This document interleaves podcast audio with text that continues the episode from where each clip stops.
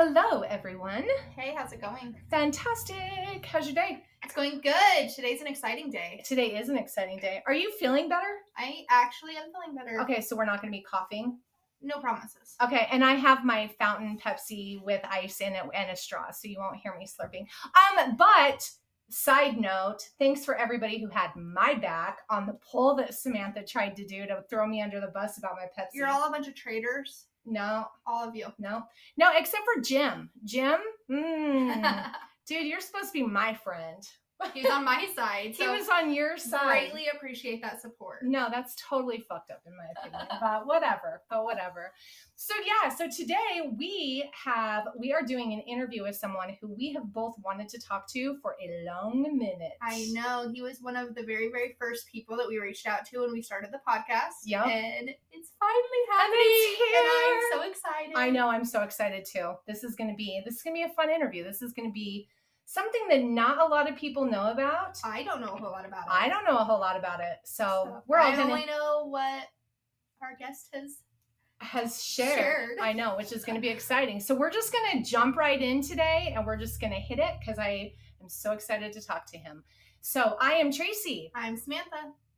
And I'm Josh. Woohoo! And this is the suspended sentence. Today we have Josh Webb with us. Hey, Josh. Hello. So excited to be here. We are so excited that you're here. Very much so. So excited.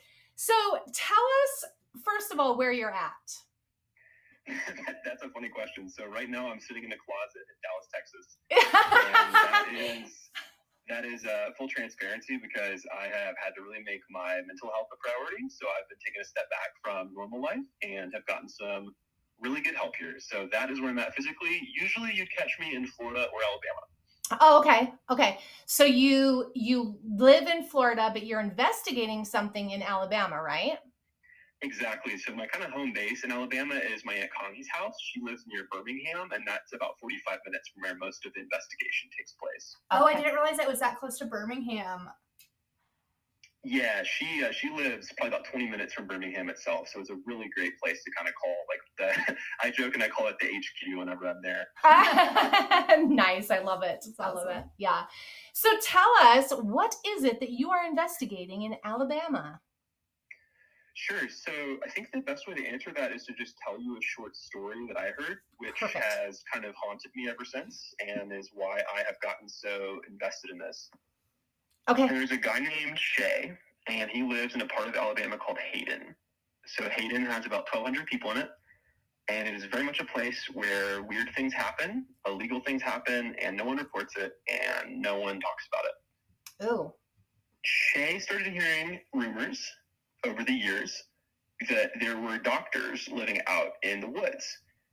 And this was especially strange because it was his land that they were supposedly living on. Oh, So- weird. Yeah, extremely bizarre. So Shay owns acres and acres of land, including tons of acreage in a forest, like a vast forest where there are no real roads. Okay. So one day he's at his home and he sees smoke coming out of the forest in the evening, and he's like, "Well, that's weird." And the smoke goes out, so he's like, oh, "Okay, you know, it's probably fine." And Hayden happens to be home to a ton of meth users, and some of those meth users actually rent land from Shay. Hmm. So the next morning, he goes over to their house and he's like, "Hey, was that was that y'all in the woods? Like, were y'all using meth and like starting a fire?"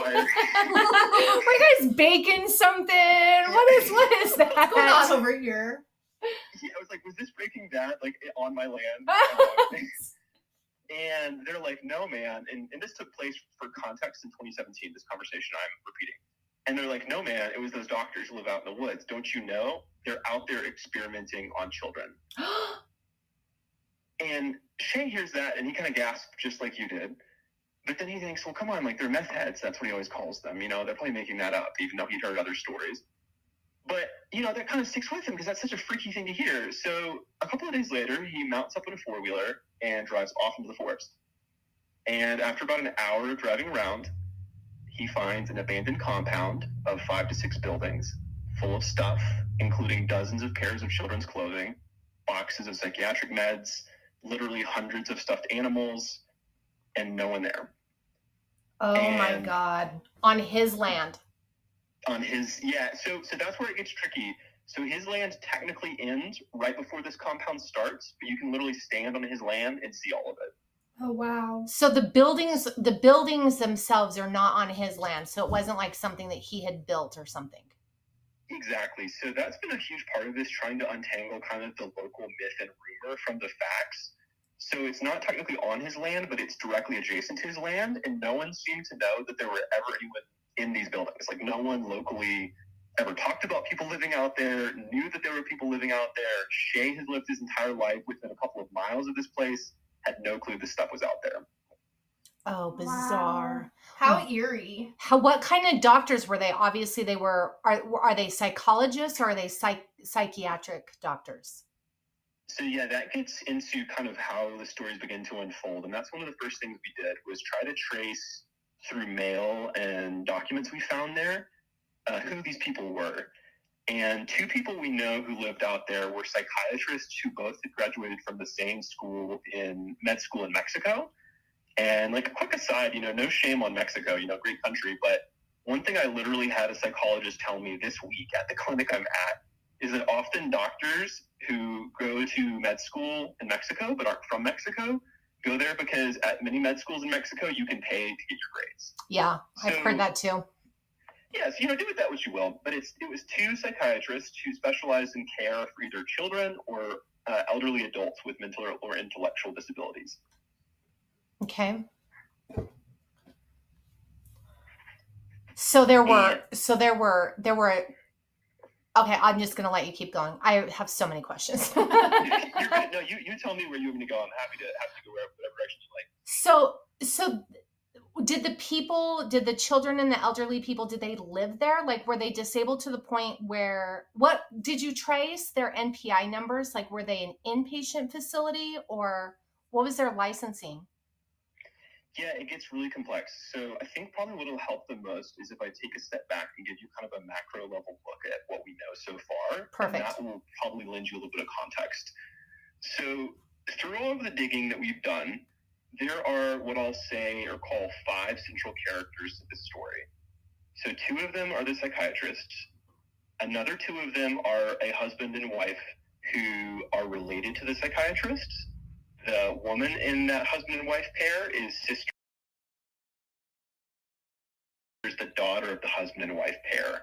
So just to keep everything straight, the two psychiatrists are named Charles and Marilyn, and they're actually married. Okay. Marilyn's sister is named Anita, and then her husband Dieter, as well as their daughter, who I'm referring to as Abigail, uh, were all living out there. So that's who is out there. One thing we have continued to investigate and has not fully reached a conclusion in the podcast so far is were there patients that were living out there or being treated out there, or was this just a place in which these doctors and their family were living? Now, a huge piece of context you need that I haven't mentioned yet is when we went out there and when Shay went out there, there are quite literally thousands of pages of medical paperwork. And I'm talking like medical paperwork to the extent that you have a person's full legal name, their birth date, their social security number, their treatment plan, all of the drugs they've ever taken, their lab results. Everything you can imagine was out there. And so that introduces the, the question, like you were asking, it's like, okay, so is this a, a place in which treatment was occurring or were they just living there?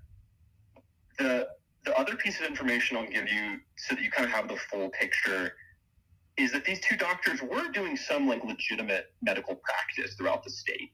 And it was totally unconnected to this compound in the woods. And so there's like the legitimate medical business that they were doing, and then there's this compound. And a huge part of the investigation has been so what was happening at the compound, and then why was it abandoned the way it was? Like, why did they leave? Right. and leaving all the medical records and leaving all of that out there, the Right. medications and stuff. Yeah, it makes no sense. Like, you're seeing it exactly how I see it. It's just Well, so and- And HIPAA what? Yeah, seriously. like it doesn't exist anymore. right. wow. So, yeah, so that kind of sets the scene. So I'm happy to go whatever direction you'd like from there. But those are kind of like the, the big picture facts. Okay, so you hear this story. Did you did you hear this story? You heard the story in 2017 or Yeah, so Shay, his partner, who's named Amanda, worked with my brother at a hospital in Birmingham that's somewhat famous called UAB. They run a school system as well as a series of medical providers. And so my brother Luke actually hears the story from his coworker Amanda, Shay's partner. And he immediately calls me and he's like, Hey dude, I have the craziest story to tell you. And at that point, Shay had already been out there to the compound and seen it, but that is all that had happened. So he calls me, and at this point it was 2018, and I immediately I graduated from college recently, so I like immediately canceled my life plans, and I'm like, I'm going to Birmingham to investigate this because this sounds insane. So the investigation actually kind of started in 2018, but then due to life circumstances, we just weren't able to continue it that much. And then for the next probably five years, I just couldn't quit thinking about it. I couldn't I couldn't explain what I had seen at that compound and why it was aban- abandoned the way it was. And so the investigation restarted toward the end of 2022, and that's when I had this kind of conversation with my best friend that actually went out there with me originally, and we were both just like, "Look, we've got to know. You know, it's serious enough that we've got to find out, even just for ourselves, what happened." So that's kind of the context of how I first got involved. So was law enforcement ever ever called in or did they was there any formal investigation by law enforcement or I mean I'm assuming if they were medical you know legitimate professionals they were getting insurance money. So did the state investigate or You two are a couple of sharp cookies. I tell you what, I know a cookie can't be sharp, but these are very uh, insightful questions that I've had to ask myself. Yeah, so so I'll warn you that you're kind of opening Pandora's box with that question, but I, I love chaos, and so get ready because here's some questions. we thrive on chaos over here. I believe it. So so yes and no. Um, some of this will be conjecture, some of it will be fact. Fact wise, law enforcement has been involved in investigating these doctors in two separate capacities. In one capacity, they were actually involved in a very high profile lawsuit in 2003. This lawsuit involved one doctor who worked with them, basically alleging that they took horrible care of their patients and that they pretended to see patients that they didn't actually see. An anecdote that I always like to share is this doctor alleged that there was a patient that our two psychiatrists, Charles and Marilyn, saw all the time. But one day they were unable to see him. And so our doctor who starts the lawsuit goes to see him. And he enters the room and immediately smells something terrible rotting. And he pulls back the sheet of the patient's bed. And the patient's foot has gangrene so severe that he immediately has to call in the surgeon and they amputate the foot. Oh my god. yeah, so it leads you to question like, okay, so if Charles and Marilyn were seeing this person regularly, how did they not notice this? I mean, a psychiatrist isn't required to do physical exams, to my knowledge, but still, Mean, to me, that kind of like reeks of neglect. Absolutely.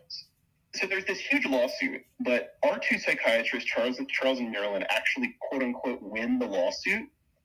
They don't win because anything that they were accused of is misproven. They basically get off on a technicality. Mm. The second piece of official law enforcement involvement is actually related to the state of Alabama. And the male doctor got in trouble with the state on two separate instances. One of those instances was so severe that he ended up surrendering his license. You know, conjecture on my part, but I think because he knew he was kind of he was going to lose his license, and he never had a, a medical license again after that. The unofficial stuff we know about law enforcement, this this gets funny. So there's this guy named Skinner. Skinner, with a name like that, as you'd guess, is from Alabama. he lives like a couple of miles from where the compound is. I met Skinner with Shay when we were going door to door trying to find out if anyone knew these people were living out there. Skinner knew that someone was living in the woods, but he didn't really understand like who they were, what was going on. When I met Skinner, he was like wearing quite literally nothing but overalls, like no shirt, no underwear, I would guess, overalls, and then he had a revolver in his pocket. when I think about Alabama, that is exactly I what I think- think about. Of a guy, the show Swamp People, the guy, Yeah. they're out there like the hunting alligators with no, just his overalls on. Just his Oh overalls. I, you know, I grew up there, but I hate to say you're totally right. Like Skinner is prototypical in uh, Alabama. So, but so we talked to this guy, and he actually says that there used to be a road that led to the compound, and that there was an FBI raid that occurred of the compound itself. we still don't know whether that's true. We've only heard it from him, and that's been a big part of the investigation. That's actually one of two FBI raids that occurred in this story. There was also an FBI raid that revolved around that lawsuit I told you about. So when the accusations were first made, the FBI got involved and seized a bunch of material from the office headquarters of Charles and Marilyn back in 2003. That, to my knowledge, is the extent of law enforcement's involvement. Yeah, because it's pretty bizarre that if there was an actual formal investigation, that all of those medical records and all of that stuff would still be there. I totally agree. Yeah, it makes no sense to me. I the the podcast is titled "Why They Left," and as you guys probably experienced too, it's so hard to come up with a name for a podcast. Yeah. But I came up with that one because to me, that's what I keep asking myself. And when I try to answer it, just like you said, the answer of like, okay, so the FBI raid ended it because they found something nefarious going on doesn't make any sense because just like you said, why are the medical records still out there? Right. Yeah, it's like they like just up and left in the middle of the night. Right. so with the names uh, and the records that you have found there, have you tried to track any of the people down? Yeah, I have, and I'll, I'll, give you kind of two answers to this. So one answer is that yes, I'm aware of where every key figure in the story is right now. The second part of the answer is that I, I can't go into detail yet about where they are, and the main reason why, aside from not having gotten to that point in the podcast, is because on the off chance that someone that knows them hears this, I yeah. don't want them to know that I know. Mm-hmm. Because there's going to be a part of the story in which I interact with them directly, and that actually hasn't happened yet. So I'm kind of trying to make sure I have all of my ducks in a row before I contact them because I think the only way that interaction is going to lead to any kind of helpful information is if I know as much as I possibly can ahead of time. Sure. Yeah. And that's super responsible of you too to do. I'm trying. I'm very much making this up as I go along. So I have made a lot of stupid decisions, but I'm trying to make some smart ones too. Hopefully I'm succeeding somewhere. Well, and if if what happened if if what you think or we all really think happened there really did happen there, those people are not going to be um okay. Like it's going to be it's going to re-trigger them. It's going to I mean, you talked a little bit about how mental health wise how this has affected you. Could you imagine if you were one of the people that were out there? Yeah. So can you can you talk about why I mean, other than the original report came in that the the doctors there were quote e- experimenting on these patients, clients. Have you found any evidence that supports that? That is a, a very important question, and the answer is a complicated one. So, again, like I, I've said this several times, and I apologize, but again, it's almost like a yes and no scenario. So yes, there's a lot of circumstantial evidence that there were patients being treated there. And I'll give you like a couple of pieces of that now. So there's an NPI number that is linked to the address because there is an address related to the compound. Um, in addition to that, I have some legal documentation regarding that address. And that address is also listed online as a behavioral slash community health center. So there are reasons to think that yes, there was treatment of some kind taking place and that yes, it was probably residential treatment. I think the no part of the answer is I don't know. I haven't found any of these people. I haven't found any of the patients that could have been living out there. But the really frustrating thing is because of the nature of client or patient that these two doctors tend to take care of, unfortunately, it's probably the most vulnerable class of people you can imagine. A hundred percent. Yeah. yeah, that's a part of what like is so infuriating about this and so horrifying is my guess is it was either children with intellectual or mental disabilities or it was elderly people with mental or intellectual disabilities because unfortunately that's kind of what this this set of doctors made their made their money off of in a way. Yeah. So tr- trying to find you know anyone that actually lived out there or was treated out there is is one of the big things we're still trying to do and i'm not sure where that's going to lead. Right. Right so I work at a community mental health center and uh, it gets tricky because the words are a little deceiving. You would think that it would be like a residential place and it's not, it's outpatient, right?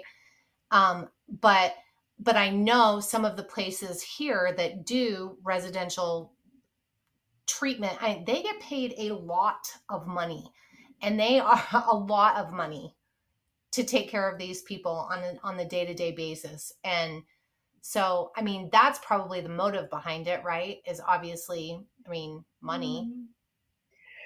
Yeah, I totally think so. It's it's really interesting you're saying that. I actually interviewed a case manager to get some perspective on how residential treatment tends to work a couple of days ago, and that's actually something that he pointed out.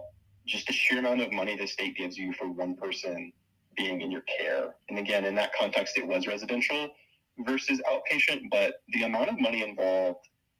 I mean, I hate to make this analogy, but it's almost like heads of cattle. And it's like you've got 10 heads of cattle and you get $200,000 for each of them. But unfortunately, they're not cattle, they're people. Right. And that's just a very horrifying thing to me. So, I mean, theoretically, it makes complete sense why they would they would have patients out there because they would be receiving probably immense amounts of money from the, the state and federal institutions that fund mental health care.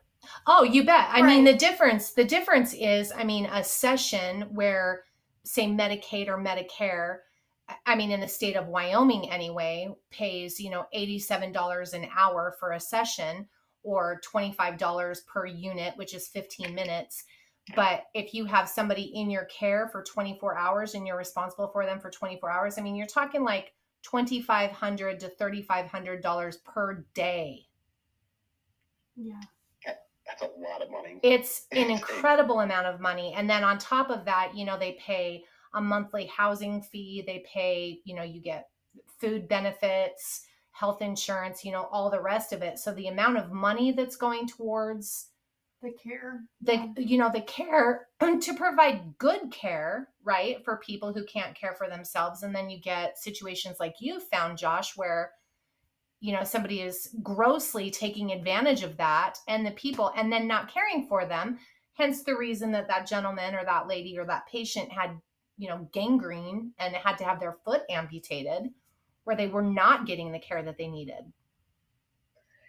Yeah, it's. I'm a fan of capitalism as a concept. I think that there are a few other ways we can approach running the country that will be as good as capitalism. But one thing that I have thought a lot about in the context of this story is how sometimes, especially when there's an intersection between business and healthcare, is that money will be put above people, and that yeah that is something that deeply disturbs me. Um, I'll I'll go backwards for a minute and tell you about something else that that I touched on briefly earlier that will unfortunately probably freak you out more in the same way that I'm freaked out by it. so be prepared. Sit down if you're not sitting down. so I mentioned that lawsuit.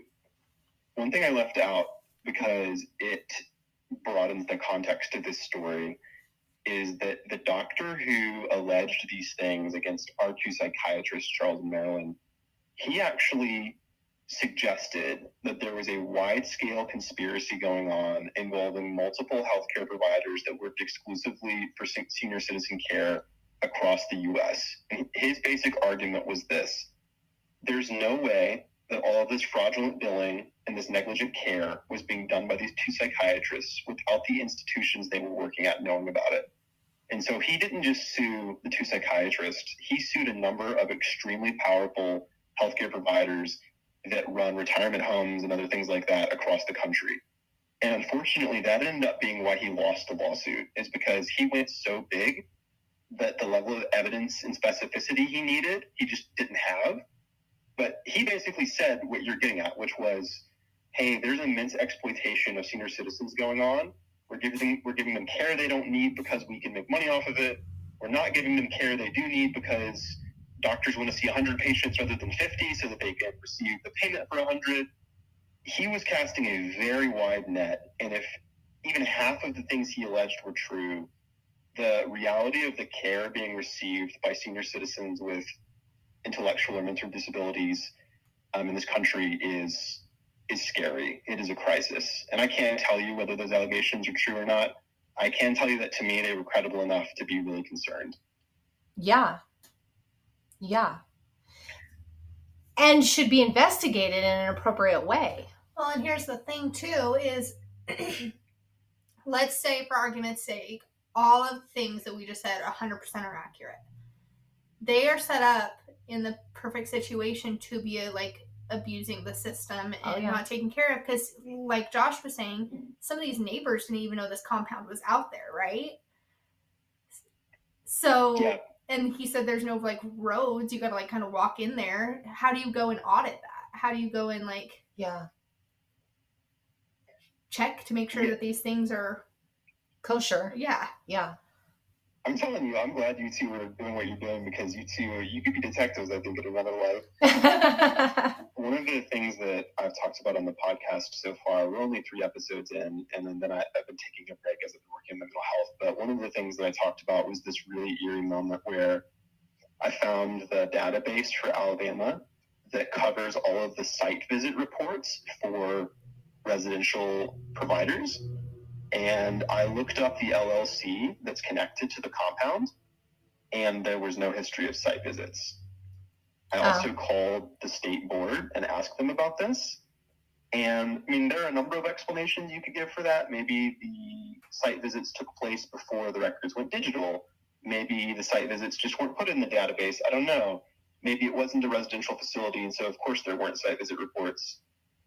But it, it kind of just gets at exactly what you're suggesting. Like, hmm, there's this place that is not only hard to get to physically, but also involves people that are hard to protect practically because they're already vulnerable. And Right. I just, I don't know what to do with all of that. You know, in some ways, this this investigation has left me asking not just practical questions about what this means for U.S. healthcare, but also very like philosophical and emotional questions about what does it mean to take care of the people that need taking care of, and are we actually doing our jobs, um, or is, is money getting in the way of that? And I don't, I don't know the answer to those questions. Um, I hope I can reach some kind of conclusion one day, but I'm definitely not there yet.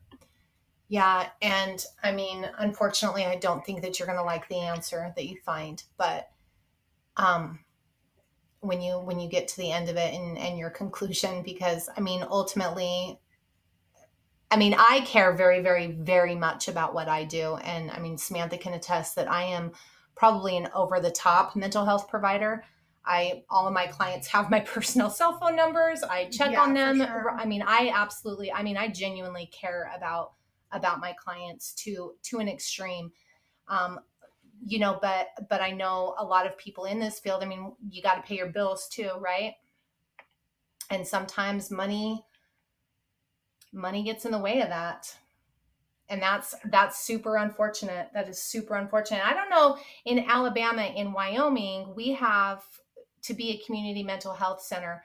We have to have CARF accreditation. Did they have to have any sort of accreditation like that That's one of the things I'm trying to figure out. So I know they had to receive approval by the state to even be categorized as a community mental health facility. hmm Uh, as to whether they received who provided that and what else they were authorized to do, that's still a question I'm unfolding. And that's actually Friday uh, after I got done got done with the clinic I'm at. I made some phone calls, and one of the people I'm trying to get a hold of is the person responsible for overseeing facilities that provide any kind of care for people with mental or intellectual disabilities.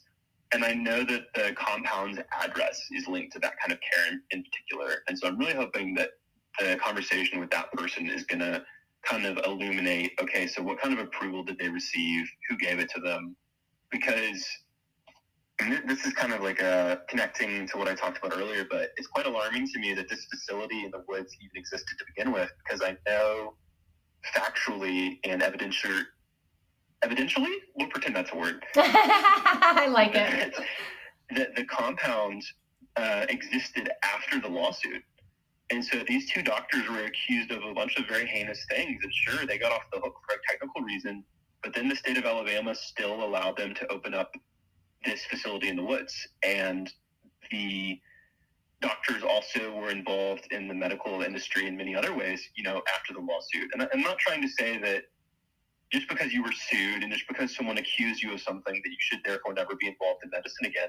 But I do think that the burden of proof or the level of scrutiny applied to you needs to be much higher. And so that leaves me really wondering okay, what is the how many more stories are there like this in Alabama? What what else is going on in this state that we're just not seeing? Um, I'm not I'm not sure how familiar y'all are with the kind of like mental health history of Alabama, but it's definitely a very sketchy one and not a good one uh, in the last like 75 years.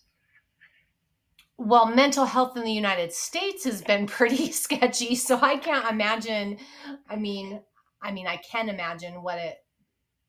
I mean, things are going through my mind of, of the possibilities, but but in 2017, and like you just said, not just scrutiny after the lawsuit, but for sure it warranted a site visit. Yeah, or an audit. Like, Yeah, I, and I I hope that that exists. And you know, the- I would, the part of me that loves drama and mystery and like promoting a podcast wants to be like, surely there's no site visits. But like, the, the human part of me like wants to say, you know, probably yes. If it if it was a facility where there was care that was being provided, I mean, surely there was some kind of accountability. I mean, it would it would surprise me if there wasn't. But on the other hand, with the context of this story and with where the facility was located and with the fact that everyone I've talked to so far has known nothing about it, it is possible that this was just a facility where there was very little oversight, and that's a very disturbing thought. very disturbing very disturbing i have been doing what i've been doing for seven years and at least once a year we get audited where somebody physically comes in and sits down with us for at least three days goes through every single one of our case notes interviews our clients looks at everything that we're doing makes sure that we're our policies and procedures are being followed. So this blows my mind josh. This absolutely blows my mind. And I think now we're kind of the three of us collectively seeing this weird loop that I've felt stuck in as I've investigated this because I know that these two doctors did provide some legitimate services. I know that they were just providing psychiatric care through various cities in Alabama. And I, I, I highly doubt that all of that care was negligent or was, uh, you know, based on fraud or anything like that. But w- what I can't really reconcile is the concept that number one, this compound is abandoned. All the medical records are left there. There are indications that more than just the five people I described live there. And number two, that it was all above board. Uh, those two concepts to me directly clash. And so Yeah. I, I still, to, to this day, I can't. Ex- Sometimes I have conversations with my brother. He's the executive producer for my podcast and has been really helpful for research and reviewing the audio and all of that. And one thing he and I have talked about probably a hundred times now is, okay, so just give me your best theory. Like answer the question of why they left this way and what was going on out there.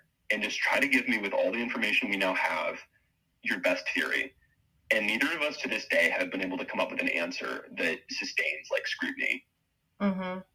And so, yeah, I, all that to say, you know, I think the the question you just asked or the point you just made, it, it is disturbing because it's really hard to come up with an explanation that's going to paint this in a positive light. Yeah, no, no. There's coming from somebody who works in the mental health field, I'm telling you, like, there's no way, no way that I would ever leave any identifying information of my clients anywhere unless I was doing something really, really bad and needed to flee. immediately, yeah. Yeah, I, if you don't mind, I mean, I know this is me asking you a question, but I, I would love to hear a little bit more of that context if you wouldn't mind, because I have thought about that too, and I've talked to a couple of people about it, and I have not been able to make sense of those records being out there, but for one of two things. Uh, either one, this was some kind of administrative hub, and so they were keeping the records there in some kind of secured fashion, and in the time since then, people just got them out and strew, you know, kind of strew them around. Or number two, I mean, it was just 100% like HIPAA violations on a massive scale. Mhm. Like, so, so I'm curious to hear from your experience, and I know like you may can only speak to your state, but like, can you think of any reasons why all of this information would be left like that? Because I sure can't. Well, so HIPAA though is a federal law, and so it mm-hmm. applies clear across the board. And even though you know I'm in Wyoming and not not Alabama, I can tell you, I mean, any of those people whose identifying information is left that is left there, they have got a massive lawsuit because I mean, and I'm not. I appreciate what you're doing a hundred percent, but you now have all of their personal information Yeah, you a complete stranger not in the profession not in the field not you should not have this information and you have it that is a huge lawsuit for them to the to the to the amount of like $20,000 per violation. I mean, it's a very very very big deal. It's private personal health information. There's a million laws in place, federal and state laws that protect that. And so as a professional, you would not ever leave that. I think that we're required, and I'm not administrative, I just work in the field, so I don't do, but my clinical supervisor, I believe, has to keep records in a secure location behind two locked doors, two different locks at all times. That's the policy, that's the rule for a minimum of six years. And after six years, it has to be shredded, it has to be destroyed. And if there's a violation of that to that, I mean, we get hit with a massive fine and potentially losing our licenses. Wow. So Yeah, the really the helpful. only the only thing that I could think of possibly if I needed if I was to abandon the kind of information because I mean I've seen I've seen your videos of it and the amount of information that was left there is huge. There's a lot. Uh, papers Tons. everywhere. And the under the the only situation that I would ever possibly do that, Josh, I'm telling you, is if I was like if I was running. Or I guess maybe being in Alabama, perhaps they abandoned the facility and thought potentially that nobody was ever going to go there and find it. But you wouldn't do that, Josh. And as a as a professional, you would not do that.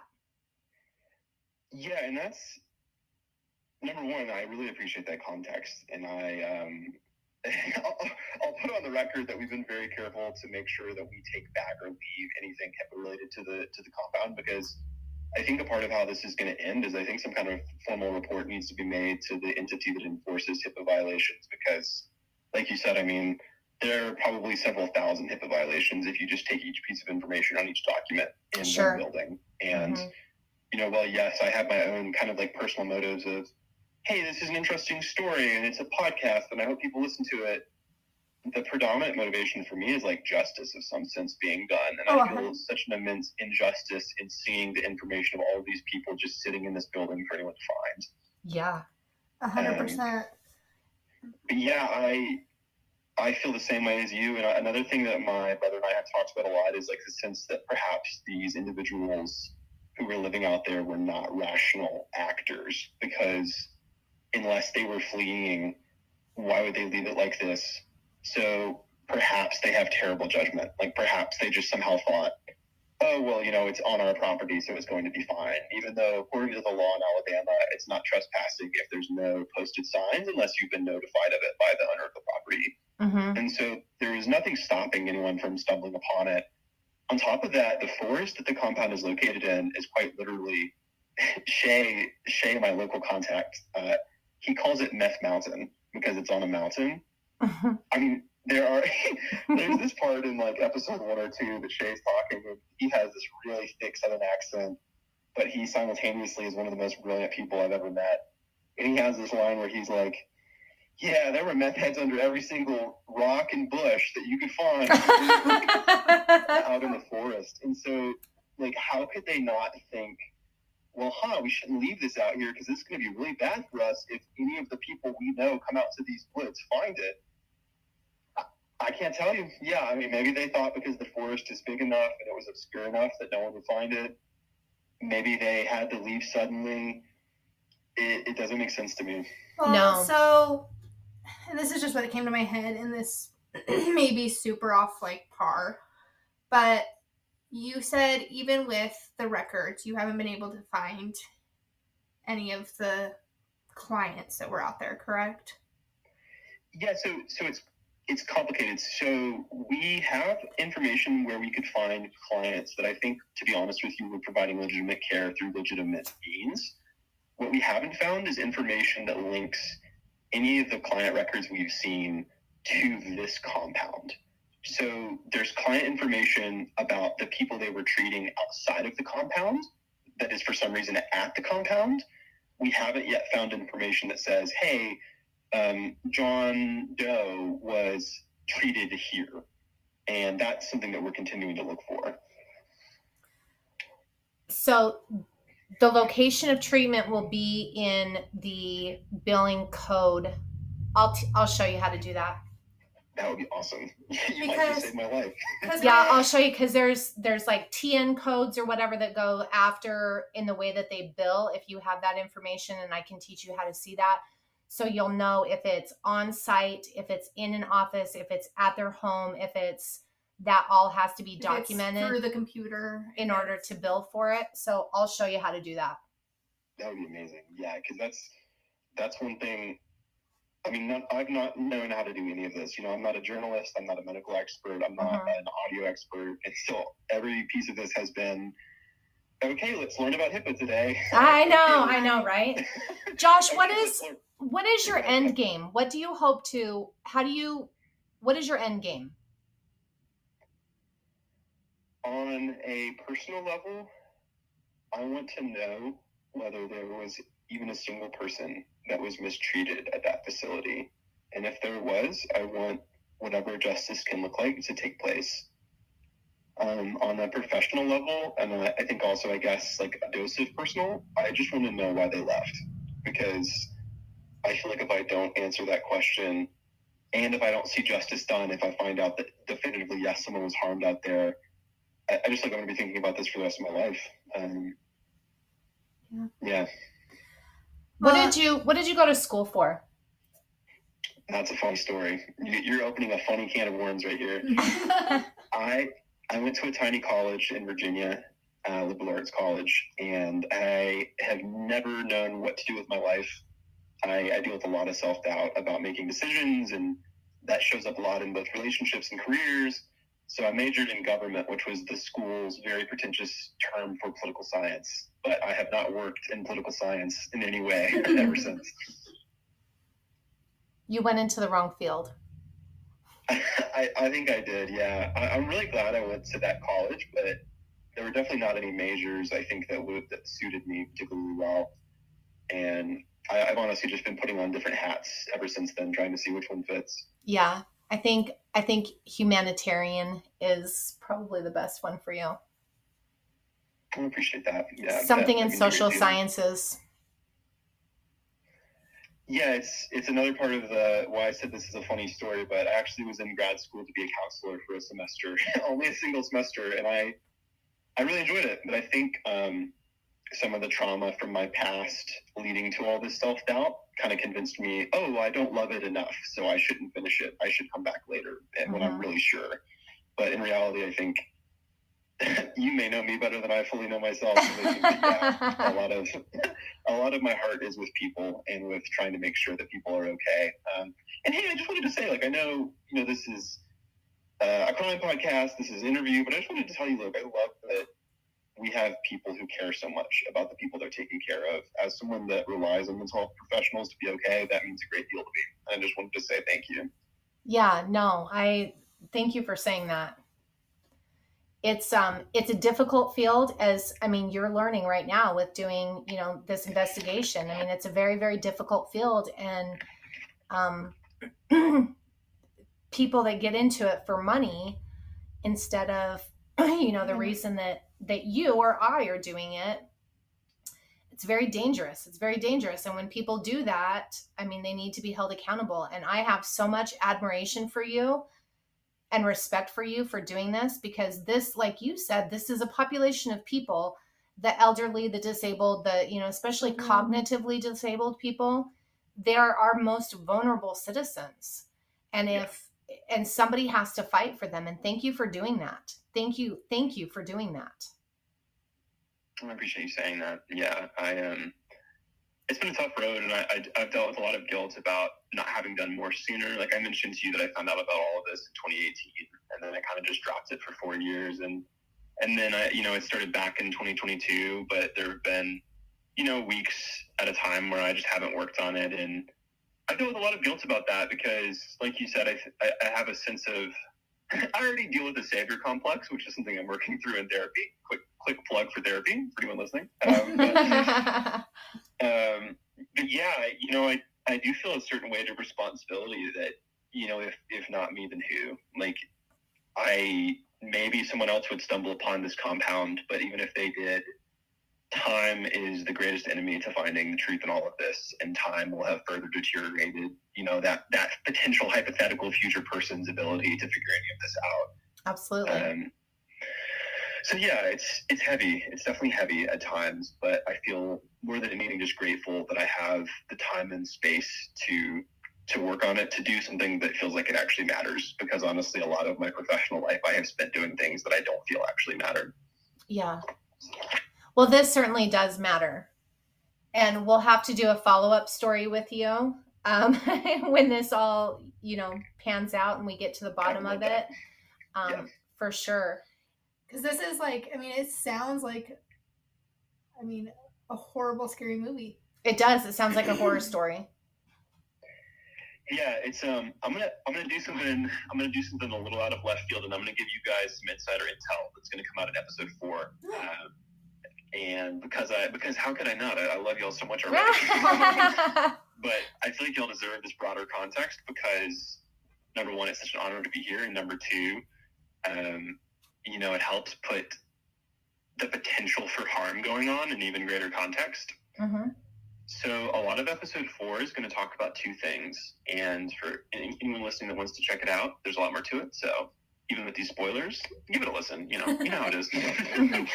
but um, yeah, um, this is these are two tough things to say because again, they just expand the capacity for harm. But the male doctor had his license.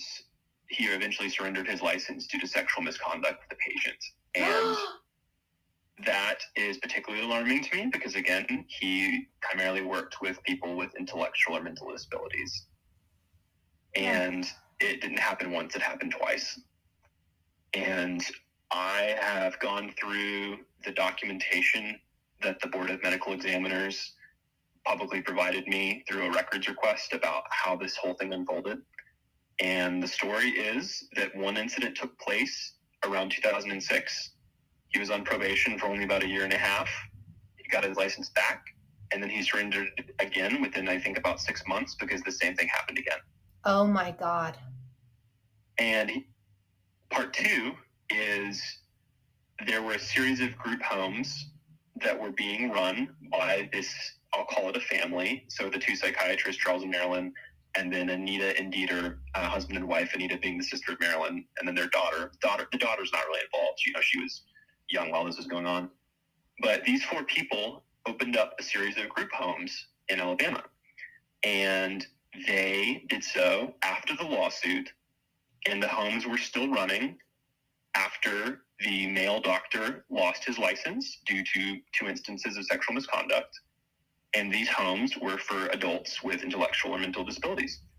And there were, I forget the exact number, three or four homes and the homes the director of the homes was the sister of the female doctor and so i cannot tell you and would not deign to tell you that i know that the level of care provided at these homes was poor or that there was abuse taking place i don't know any of that what i do know is it's awfully bizarre that these homes were allowed to be opened up to begin with and certified to begin with considering the context of the individuals involved and the other thing i'll tell you that just adds like a final unfortunately very ominous note to it is the sister Anita of the female psychiatrist, you know, of course, she wasn't involved in the 2003 lawsuit. She wasn't named.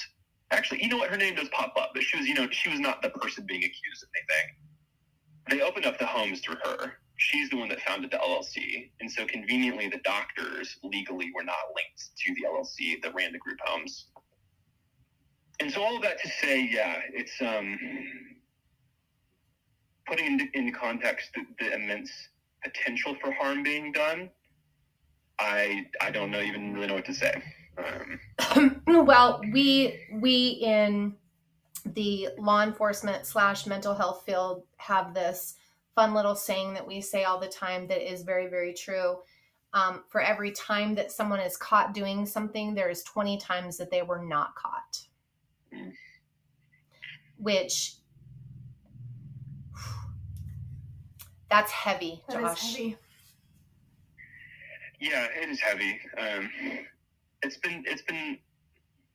I'm one of those people that says that something's been funny when in reality, like it's been quite difficult, and so I'm catching myself. I'm working on that also in therapy. But my mom has often asked me, hey, are you sure you can keep working on this right now because your mental health is not doing well? And what I always tell her is, oh, I don't ever feel emotional about this story. You know, I feel very much like almost like a machine when I approach it all. But I think I'm beginning to realize that really I've just had to compartmentalize so much as I've investigated this because, Mhm.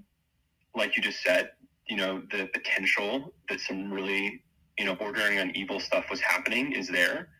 And I think that the emotional weight of that, I just, I have not been in a place to even fully take on. I think I've had to just, in a way, like shove my emotions about it aside so that I can try to, to get to the end of it. But yeah. I think that those emotions are very appropriate and very present, even though I don't like to acknowledge them. Oh no, we totally we totally get that because there's been I mean a lot of cases that I mean we've covered that we've done research in and some of our episodes you'll hear like we'll have to release like one episode and be like we had to take a we had to take a break because mentally sometimes Yeah. you just have to I don't Step aside. It just- it from takes so much it- out of you. It, like mentally and emotionally can just drain you. Yeah. Yeah, I'm curious. Do you have any advice for me on like how you've maintained that balance of dealing with like real darkness without it taking over your life or putting you in a, in a difficult place? Yeah, and in fact, when we when we end this episode, I would love to chat with you for a little bit afterwards and give you some tips. I would love that. that would be awesome. yeah, both on places to look to continue and and how to take how to take not better care of yourself because I don't know. I don't I- you're obviously doing mm-hmm. fine, but some tips that that I've I've had to do That would be throughout this. throughout you know my professional career too just to you know be okay sometimes because it's hard it's hard functioning. yeah Yeah. well josh tell everyone where they can find your podcast and where they can find you I'd be happy to. Yeah. So the podcast is again called Why They Left, and it's on all the major podcasting services. I think the two that people use the most are um, Spotify and Apple Podcasts for a podcast in particular. And then I, you know, I'm a, I think, a storyteller at heart, and I love um, telling stories that help people feel seen. And so I also have just put up a website that is quite literally a work in progress that I posted last night. Um, you can find that. Uh, it's called Josh Webb, my first and last name. Webb is W E B B. So it's joshwebb.carrd, which is C A R R D dot C O. So that's joshwebb.c-a-r-r-d dot C-O. And there's a link on there to the podcast as well.